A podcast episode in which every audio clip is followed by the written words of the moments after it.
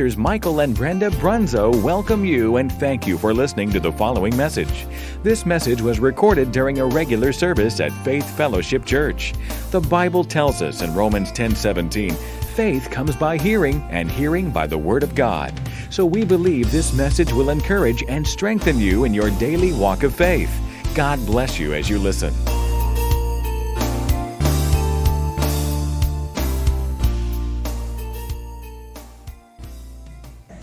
He's given us that name. Yes. Hallelujah. When we speak the name of Jesus, devils tremble and hell shakes. Hallelujah. Hallelujah. Thank you, Lord, for that wonderful name. Thank you for the blood of Jesus. Hallelujah. Father, as we come before you this morning to feast on your holy written word, we thank you and praise you for understanding and revelation. We thank you, Father, that I'll preach this word with boldness, conviction, clarity, and above all, I will rightly divide it. And I thank you, Father, that we will have revelation knowledge, a rhema word this morning. I thank you, Father, that only the meditations of my heart and the words that come out of my mouth will be pleasing to you and you alone. And I thank you, Father, that we will learn things today, that we will learn things that will make us better Christians and better children to you, better witnesses yes. for the gospel of Jesus Christ. And God, we pray that you, the God of our Lord Jesus Christ, the Father of glory, would give unto us the spirit of wisdom and revelation and the knowledge of you, the eyes of our understanding being enlightened, that we may know what is the hope of your call and what the riches of the glory of your inheritance in the saints, and what is the exceeding greatness of your power to usward who believe, according to the working of that mighty power yes. which you wrought in Christ when you raised him from the dead and set him at your own right hand in the heavenlies, far above all principality and power and might and dominion and every name that is yes. named, not only in this world but also in that which is to come, and hath put all things under his feet and gave him to be head over all things to the church, which is his body, the fullness of him that filleth all in all. Yes. Welcome to the building, church. Yes. You are the church, the body of Christ. The feet of the body are on the church. And Satan is under our feet this morning. Yes. Hallelujah. Yes. Thank you, Lord. Thank yes. you, Lord, for what you did for us. We give you glory and honor and praise in Jesus' mighty name. Amen. Amen. And amen. You may be seated, children. You're dismissed. Judah, thank you. That was a beautiful song. And Shane, I like that song. Hallelujah.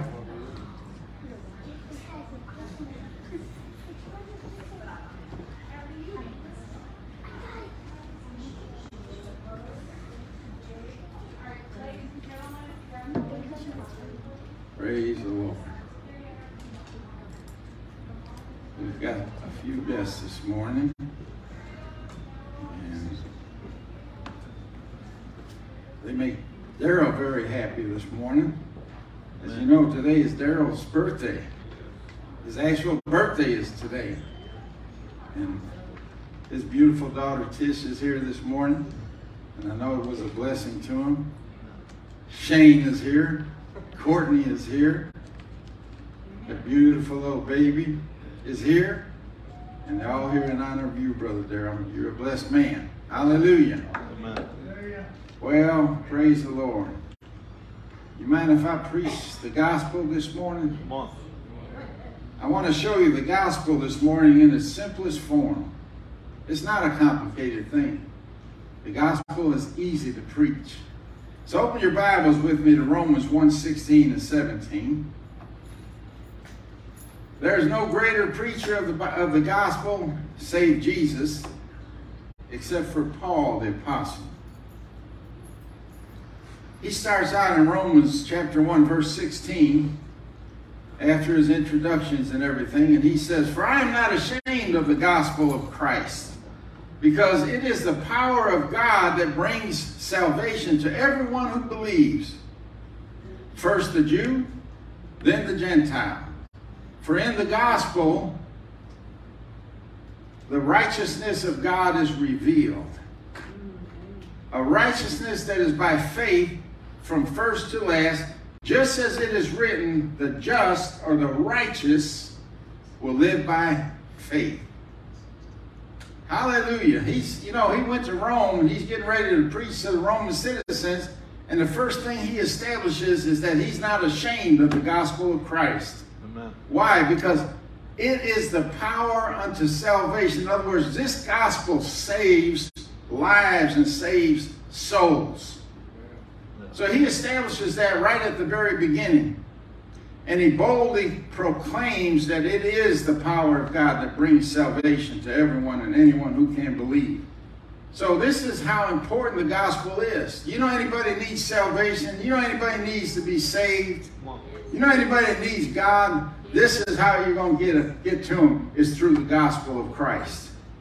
And Paul knew that he would have to be confident and bold in preaching the gospel, because he knew in order to get people to receive it, he first had to convince them that they needed to be saved, that they needed a Savior, that they were in wrong standing with God, the Creator. And in order to go to heaven, they would have to get back into right standing with him, a, a position of righteousness. Yeah. So it's good news that the righteousness of God is being revealed in the gospel. That's what it's all about, revealing the righteousness of God. Letting people know that God's not mad at them, that he loves them, and he wants fellowship with them. And righteousness is a requirement of God if you ever want to enter heaven. Amen. There's no unrighteous in heaven, never was, never will be. And the, the one person that turned unrighteous was booted out. Amen? So righteousness is simple, simply being right with God. It's being in right standing with God. Doing things his way. His way of doing things. And his word declares exactly what his ways are and how he expects us to live. He said the righteous will live how? By faith. The just will live by faith. Not just once in a while. It's a lifestyle. It's something that we have to live and walk in every single day. The life of faith. Have you ever hurt someone's feelings and messed up a relationship? I know I have, more than once. You know, you broke the rules and you realize that you were wrong and you want to make it right, but they won't answer your calls or texts. They're really miffed at you. And you realize now it was a big mistake, and you wish you could uh, take back what you said or what you did and have a do-over, make things right with them again. And, and you'd do anything to get back into right standing with them. But there's nothing that you can do or say. It's all up to them to forgive you and let you back in. You're on the outside knocking, and they're not opening the door.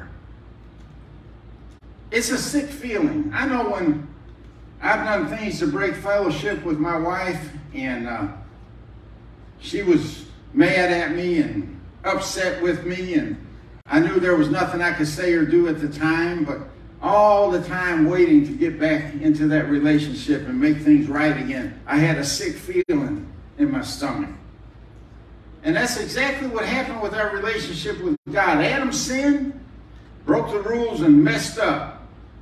He broke fellowship with God, and there's nothing that we can do to fix it.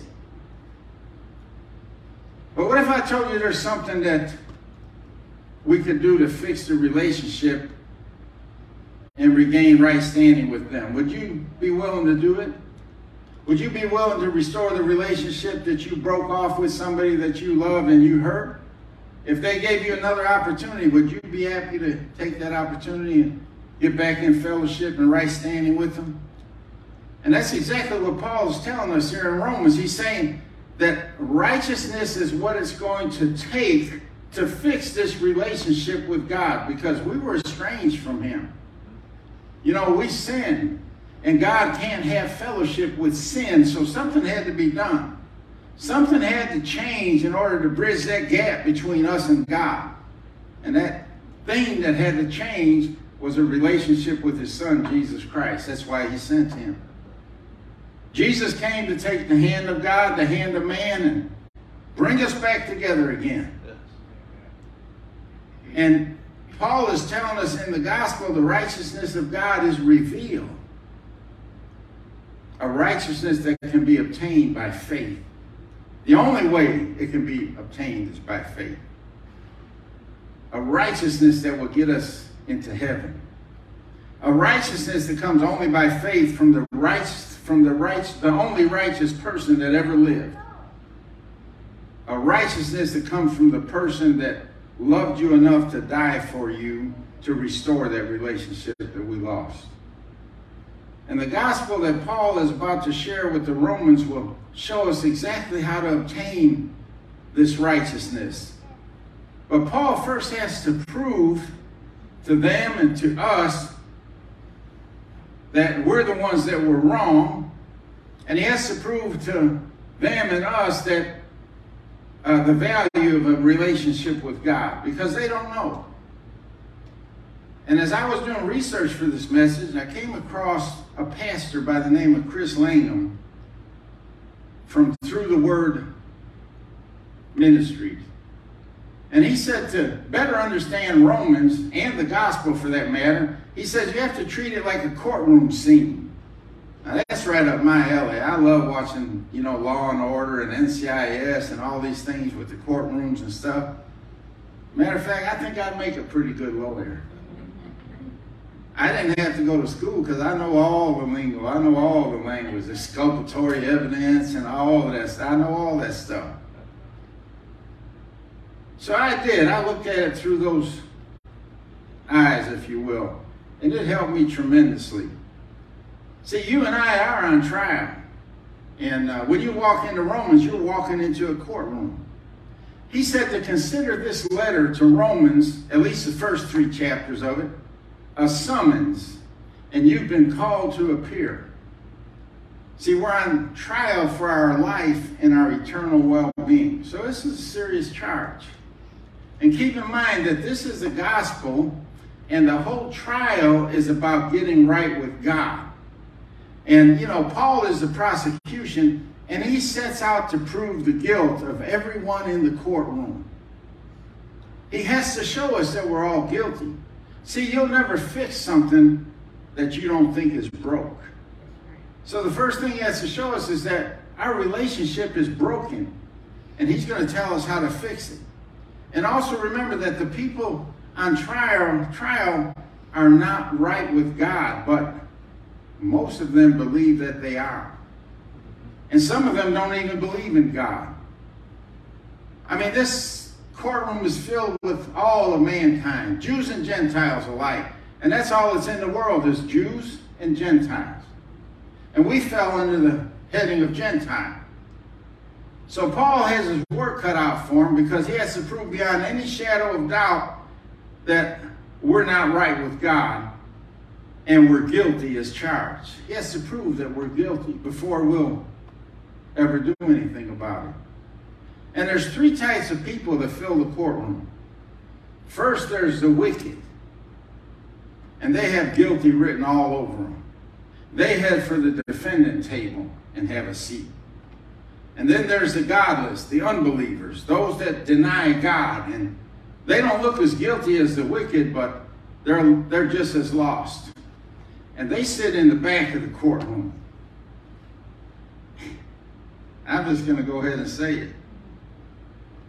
You have Oprah Winfrey sitting back there, and Bill Gates is sitting back there, and uh,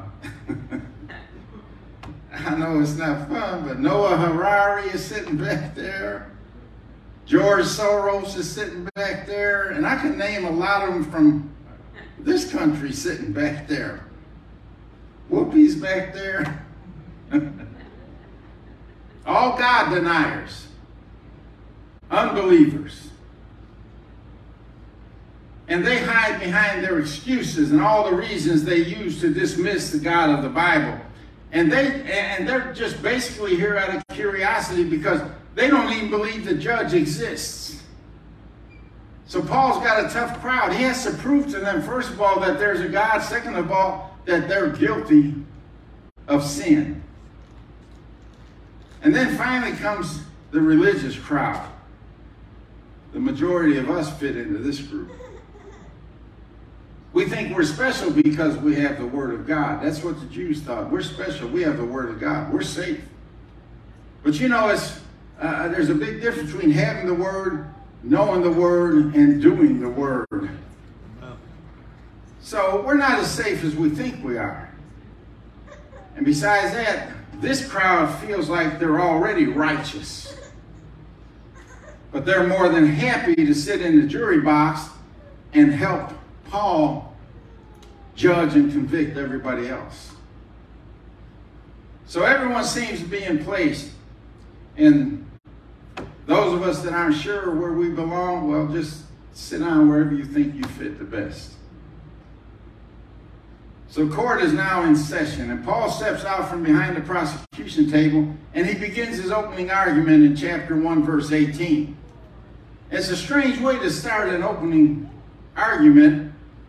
He says the wrath of God is being revealed from heaven against all the godlessness and wickedness of people who suppress the truth by their wickedness. You know, it's unusual that Paul begins this way, with the wrath of God. But notice who the wrath is against. Notice who Paul puts on trial first. The God deniers and the wicked. The wicked look down in shame because, what is that? This thing never ceases to surprise me. I just had a bunch of pictures pop up here. But the God deniers and the wicked are the first ones that Paul puts on trial. And the wicked look down in shame because they at least know that they're not right. But the godless just roll their eyes because they're not worried about God's wrath because they don't even believe that he exists. So Paul turns to them first, and he says in verse nineteen, since, since what may be known about God is plain to them, because God has made it plain to them, for since the creation of the world, God's invisible qualities, his eternal power and divine nature have been clearly seen, being understood from what has been made, so that people are without excuse. He's letting all the God deniers, the ones that say God doesn't exist, he's letting them know right up front that you are without excuse. God made himself plain to you. Paul's saying to the God deniers that since the creation of the world, God made himself plain to you. And notice he didn't say since the world evolved, God made himself plain to them. He's letting them know right up front that the world didn't evolve, evolve but that it was created. And there is a creator. Amen. And the proof of his existence is in everything that he created. Yes.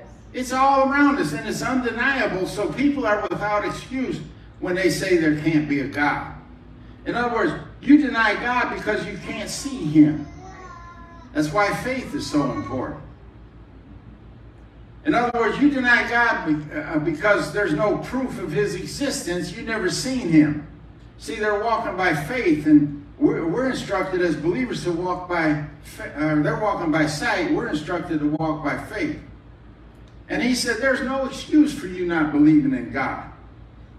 How can you look at a radiant sunrise or sunset and say there's no God? How can you look at a majestic snow-capped mountain and say there's no God? A beautiful rain, rainbow in an azure sky and say there's no God? You can't look up at a starlit night and tell me there's no God. You don't have to see God to know that he exists. The evidence is all around us. And you try to believe that all this happened by chance. You know, some kind of cosmic explosion. A big bang, and all of a sudden all of this beauty appeared. Do you know how crazy that sounds? That would be like blowing up a big rock and all the particles come together and form a Rolex watch. That's what the evolutionists are trying to get us to believe. I mean, just how stupid do they think we are? That's right. A watch like that doesn't just happen. It has a creator and a designer. It has a builder. And that's exactly what happened with the universe. There's a designer, a creator, and a builder. They believe we evolved from some kind of amoeba that slithered out of the water, a descendant of apes. And they spent centuries looking for a missing link, but there has never even been a chain. We have a creator and his name is God. And he said that we're fearfully and wonderfully made. Amen. And I could get into a lot of things to prove God's existence, because you can't look at the solar system and the precision and the speed and the orbits, orbits of all the, the planets and the, the, the uh, moons and everything. And if one of them just slowed down by a couple seconds, it would be chaos and the entire universe would go into the sun. I mean, I could tell you things that would amaze you, that would prove that somebody had to design this, this system and then uphold it with some kind of power that we can't see or understand. But I, I'm going to give you one lesson in science this morning, and it's about cells. Cells are building blocks to all living things. Every living thing has a cell. And the human body contains trillions of these cells. Trillions. And these cells provide structure for the body. They travel through the blood system, through arteries and veins and capillaries, and they carry oxygen and antibodies and things that we need to every part of our body. And these cells take in nutrients. They absorb nutrients from the food we eat. They convert those nutrients into energy and carry out all kinds of specialized functions throughout the body. The most basic cell, just one single cell, the most basic of the cells, and not even to get into the complicated cells uh, that produce D N A and reproduce life and things like that, but just a basic cell within itself has over one hundred thousand moving parts. And each part has a dis- distinct function. That tiny little cell that you have to look at under a microscope, one hundred thousand moving parts in that cell. But yet, people want to believe that amazing things like this happen by chance. It takes more faith to believe something like that than it would to believe in a creator. Verse twenty-one says, "For although they knew God, they neither glorified him as God nor gave thanks to him, but their thinking became futile and their foolish hearts were darkened. Although they claimed to be wise, they became fools and exchanged the glory of the immortal God for images made to look like immortal human beings and birds and animals and reptiles." They created their own little gods. Yeah, those that are sitting in the back of the courtroom, not you guys. The Whoopies and the Gates and the Winfreys and all the other unbelievers. Paul made it clear to every God denier that they are without excuse. And then he turns his attention from the godless to the wicked, because wickedness is the natural end of godlessness. Anytime you have godlessness, you're going to see wickedness. He says in verse twenty-four, "Therefore God gave them over in the sinful desires of their hearts to sexually to sexual impurity for the degrading of their bodies with one another." So the first result listed for trading God for idols is people become their own idol. I mean, that's what the New Age movement is. That's what secular humanism is. You know, you're your own little God. You don't need a God telling you what to do. You're, you're already a God. But you know what? Sex was meant to be good. It was God's wedding present to the bride and groom. That's right. And it was to be used to consummate a marriage on their wedding night, because it produces soul ties. This is how the twain become one. This is how two flesh become one flesh, is through the sexual act of con- consummation. Yeah. And you're always, you always have a drawing to your first, and that's why God reserves sex for marriage, because that's the one he wants you to be drawn to as your partner. And sex is a powerful force. It has the power and ability to express love like nothing else, and it brings unity between the husband and the wife, and it has the power to create a human being. It has the power of creation. Only God has the power of creation. And yet he gave it to a husband and a wife.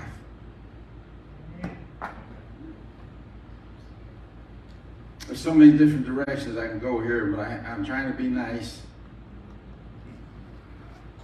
But he specified it has to be through a man and a woman.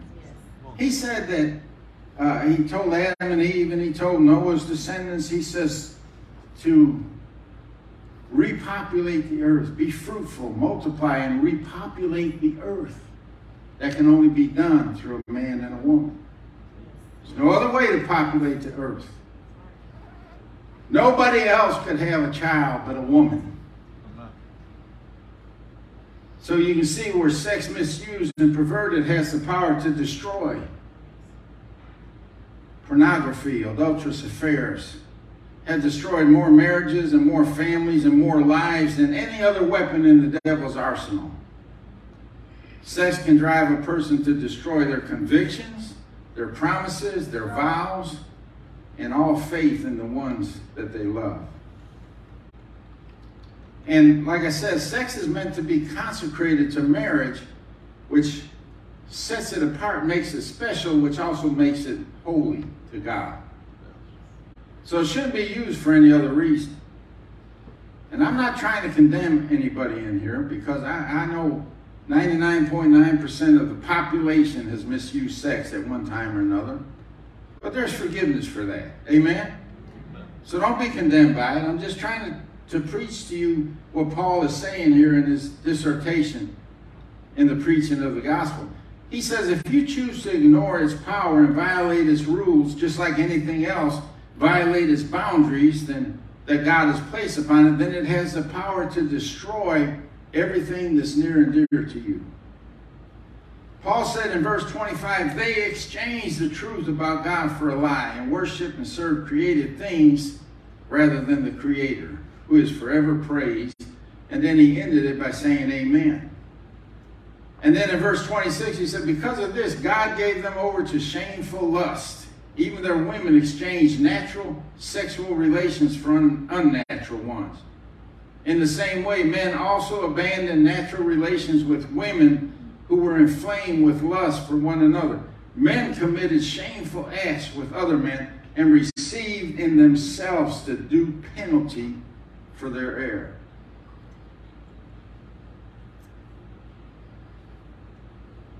Verse twenty-six says, it describes lesbianism and identifies it as unnatural. Verse twenty-seven describes sex between a man and a woman as natural, but sex between two men not only as unnatural, but also as a shameful act that will reap a due penalty, and I'm not sure what that penalty is. I'm not sure if it'll keep you out of heaven or not, but why take a chance on it? I'm telling you all of this because this is the result of godlessness. When you let God slip out of your life, these are the things that you're going to slip into. And, and he says, furthermore, just as they did not think it worthwhile to retain the knowledge of God, God gave them over to a depraved mind, a reprobate mind, so that they do what ought not to be done. This is what happens when you leave God out of your life. So Paul pointed his finger at the godless and wicked, and in verse twenty-nine he said, they have become filled with every kind of wickedness, evil, greed, and depravity. They are full of envy, murder, strife, deceit, and malice. They are gossips. Now I know uh,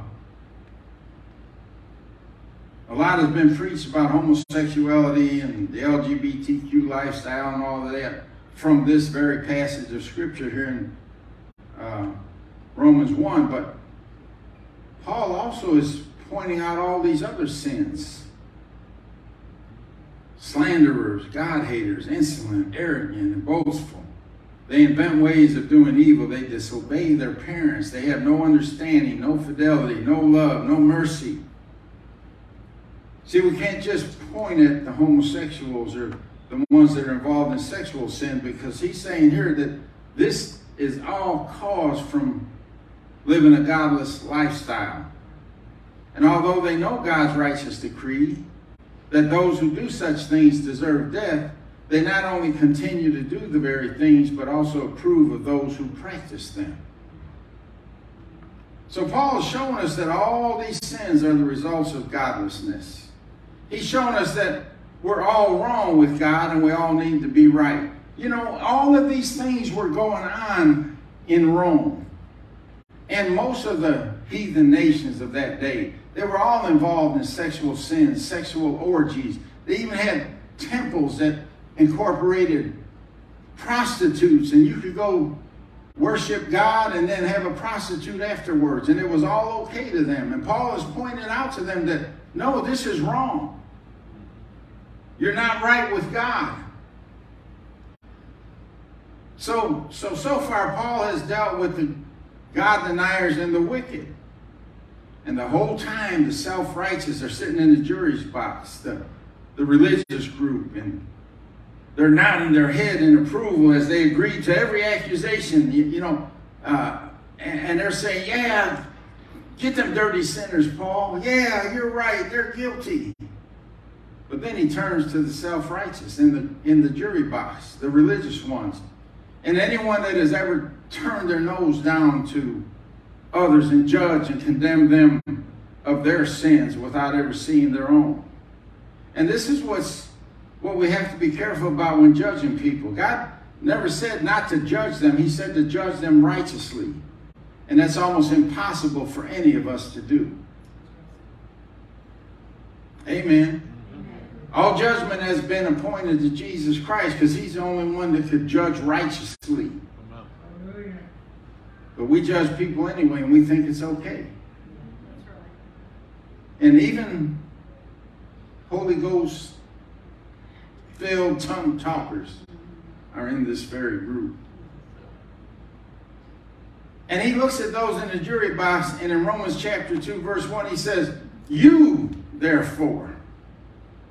He was referring to the God deniers and the wicked as they, as they, as they. And now he turns to them and he says, "You, therefore, have no excuse. You who pass judgment on someone else, for at whatever point you judge another, you are condemning yourself because you pass judgment and do the same things." It's true. Does anyone find themselves in the jury box this morning? I mean, let's be real. We all fit in this courtroom somewhere. And I want to talk to the ones that fit in the jury box here. The ones that think because they have the word, because they go to church, because they know God, because they're filled with the Holy Ghost, that they're above and beyond all these other people. But you're not.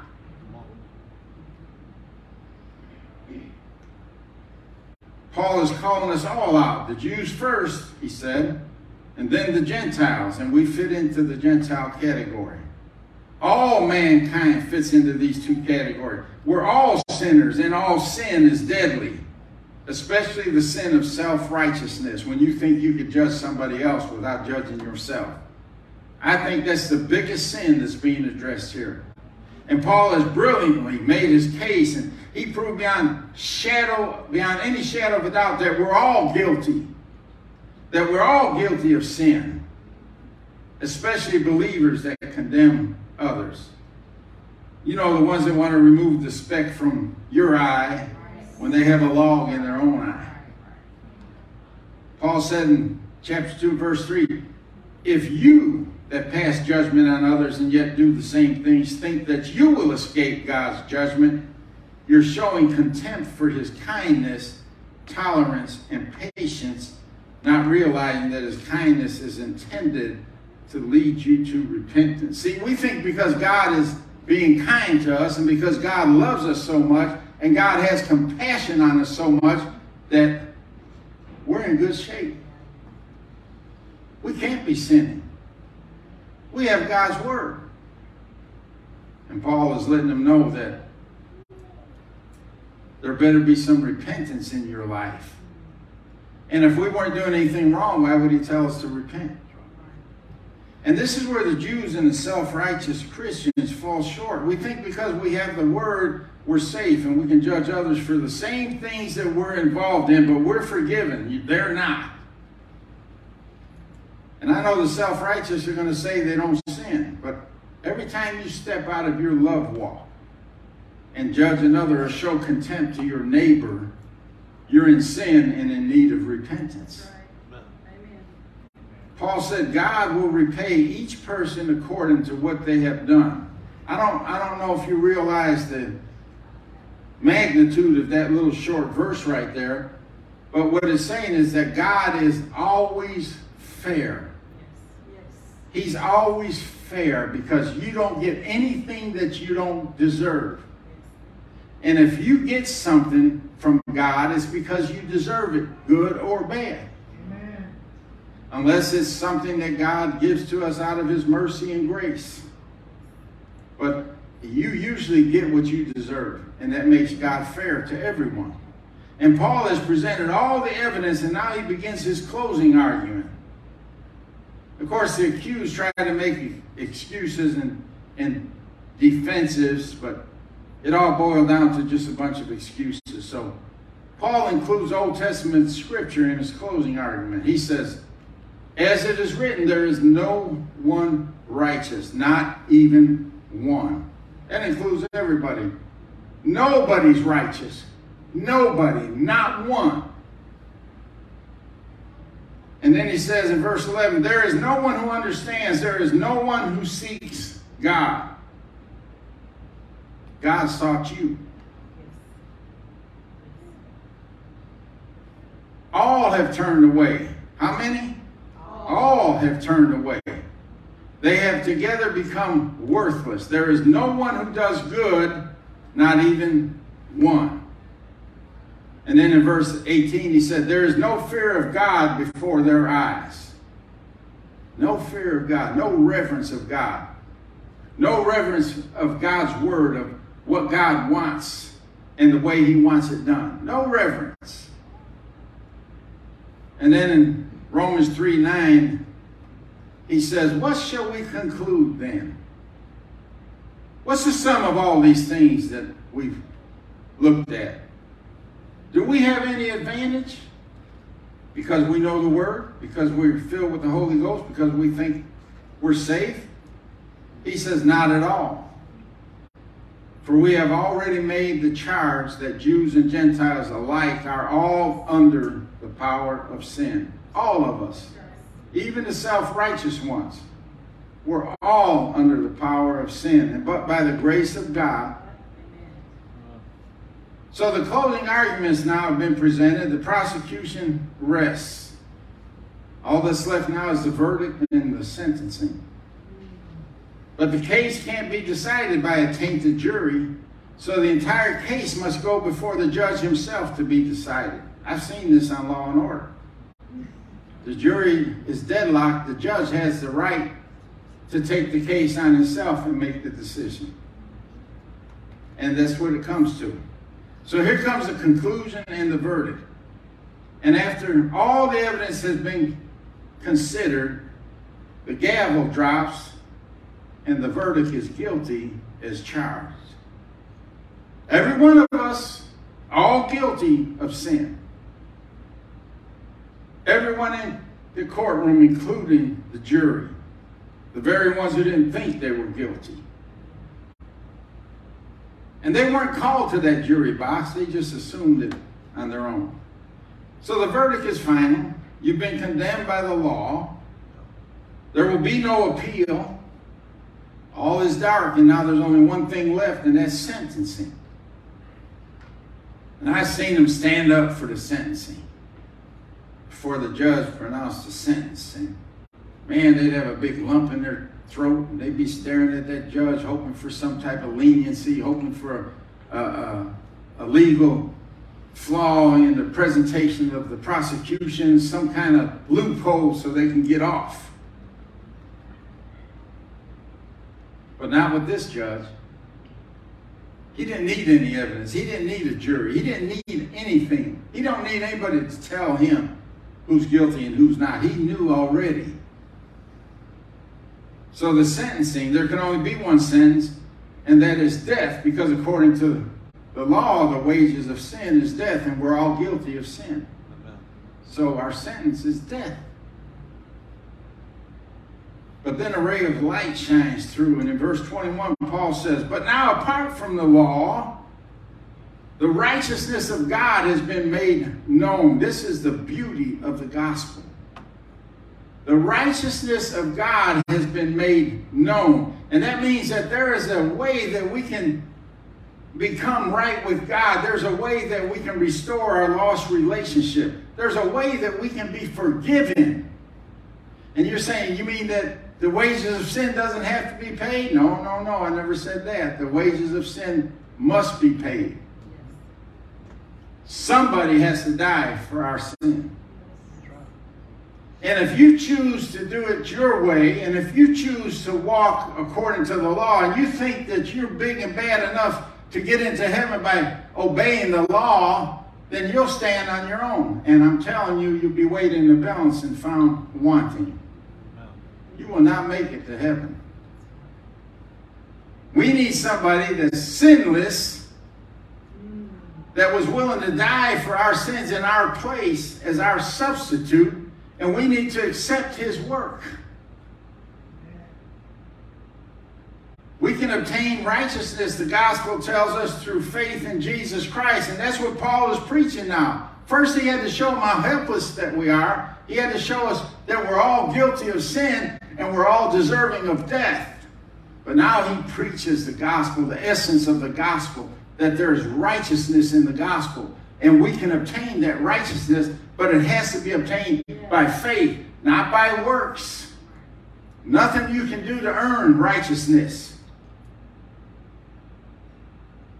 And faith in Jesus just makes us right with God. But the sin doesn't go unpunished. There's no difference between Jew and Gentile. Paul made that clear. He said, "For all have sinned and fallen short of the glory of God." All have missed the, missed the mark. And all are just justified freely by his grace through the redemption that was provided by Jesus Christ. Amen. Redeemed. Uh, you know, that means that Jesus bought us back, and he paid full price for us too. It cost him everything. His life and soul was poured out at the foot of the cross, and he paid the wages of sin and died in our place as our substitute. Yes. Isaiah said he was bruised for our iniquities, chastised for our peace, and by his stripes we're healed. And Peter says, "Who his own self bore our sins in his own body on the tree, the cross, that we being dead to sin might live unto righteousness. By whose stripes we were healed." Healed. Spiritually, mentally, emotionally, and physically. Between the stripes he took on his back at that whipping post and the death he suffered on the cross, total redemption for us. Yes.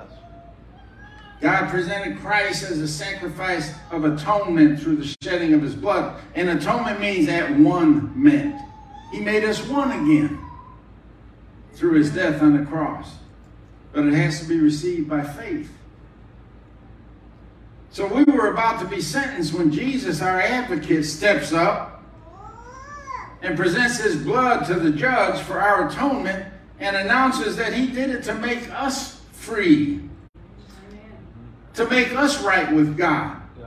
Father, you have to forgive him because I paid the price of the law that you laid down. I suffered and died for them, yes, in their place. And if they accept me, they accept that forgiveness and that redemption. Hallelujah. Hallelujah. It's free to us, but it costs him everything. Yes. And Isaiah continued and said that it pleased God to bruise him. It pleased God to whip him. It pleased God to place him on the cross and crucify him. Why? Was he a deranged father? No, because he seen the big picture and he seen the fruit that would come out of that dead seed when it was buried in the ground. And we're the fruit. Yes. That's another thing I hear in courtroom scenes, you know. It was done for the greater good.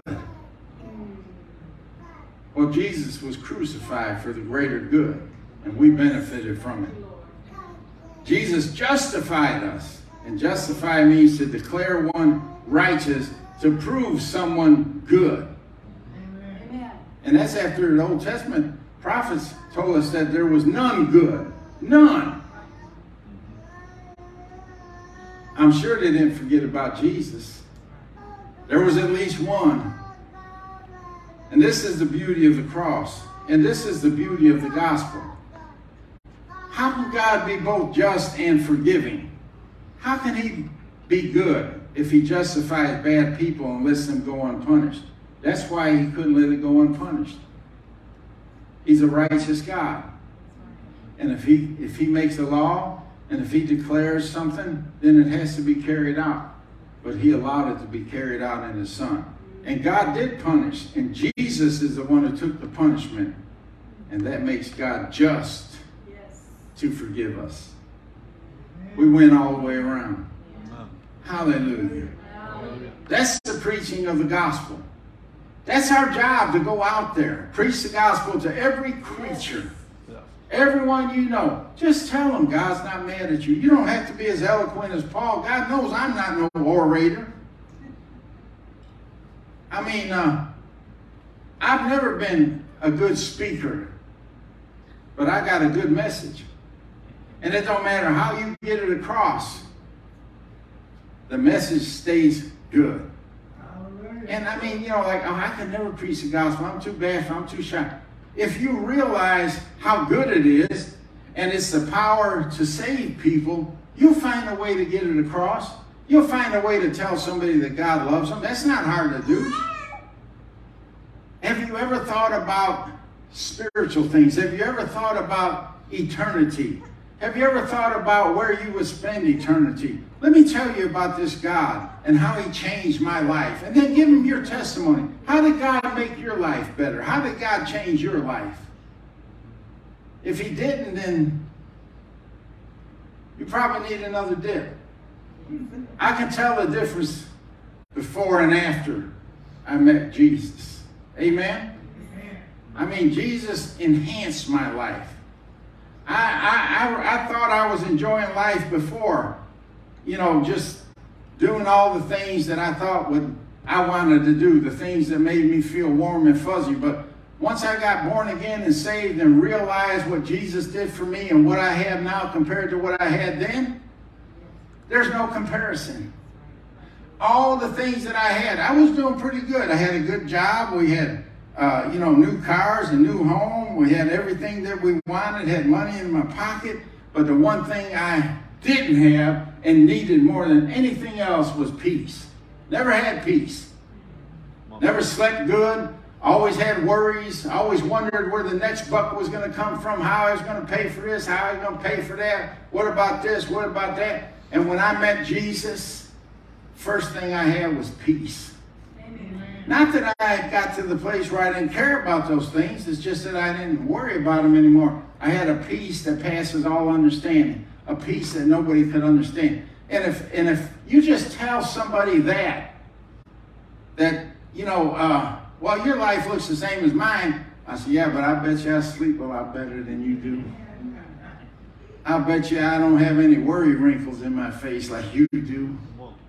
Why? Because I got peace. Something you can't earn, something you can't buy, something you can't make. Amen. Amen? Amen. Hallelujah. Let's pray. Now remember, every one of us, we're in this courtroom. Nobody escaped this summons. Everyone was summoned to this courtroom. And I think Paul did an outstanding job in proving our guilt. We're all guilty. There is none righteous, not one. There is none that do good, not one. And without the help of Jesus, we would be bound for hell, a devil's hell for eternity. But Jesus did all the work for us. Jesus became righteous, and then he said that we could be the righteousness of God in Christ. How? By faith. It's obtained by faith. You can't buy it, can't earn it. Just confess Jesus as your Lord and just tell him, God, I couldn't make it without Jesus. I could never be righteous. Isaiah said, my righteousness is as filthy rags. Even the best of us are like filthy rags. But Jesus became righteous so that we could become righteous. So Lord, we, we just confess you right now. We believe in you. We believe in your finished work. We accept your work for us. That would be like having to take a test. And this test would determine your future, determine your fate, determine your job, your raise, your family. It would determine everything about your life. But only problem with this test is that you have to get it one hundred percent. You can't miss one thing on the test. Can't miss a dot or a question mark or an exclamation mark. Can't even miss a punctuation mark. If you miss one punctuation mark, you fail the whole test. Or, I know somebody that took the test, and he got one hundred percent, and he's willing to let you have his score. All you have to do is accept him and receive him. You would be stupid to take that test on your own. And you'd be just as stupid to think you're going to make it to heaven on your own without Jesus. I can guarantee you one thing. You can't. You need Jesus. Hallelujah. Would you accept him today? I know we're all saved in here, but I also know that we all need to make some changes. I know that we've all looked down our noses at times and judged others when we needed to be judged ourselves. And judgment begins at the house of God. Not with your neighbor, not with your brother or sister. It begins in the house of God. It begins with you. So, Father, we ask you to forgive us. We received Jesus this morning. We accept him as our Savior, our substitute, our righteousness. We understand and realize Paul made it clear to us that we're all guilty and we all deserve death. But we accept Jesus because he's already bore the guilt for us. He's already suffered the death for us. He's already paid the penalty. He's already got a hundred on the test. We accept him and we thank you for it in Jesus' name. Amen and amen. Hallelujah. Well, if you prayed that prayer, tell somebody. If you're on Facebook, make a little comment in the bottom. Say, I just prayed that prayer, and I meant it from my heart, and we just want to welcome you to the family of God. Yes. Hallelujah. Hallelujah. Glory to God. Thank you, Brother Daryl. Praise the Lord. Well, where do we go from here?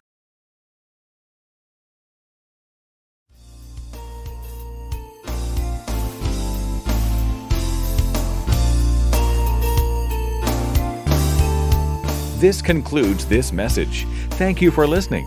We pray that it's been a blessing to you. For more information about F F C or its ministries, please contact the church office. God bless you, and remember, Jesus is Lord.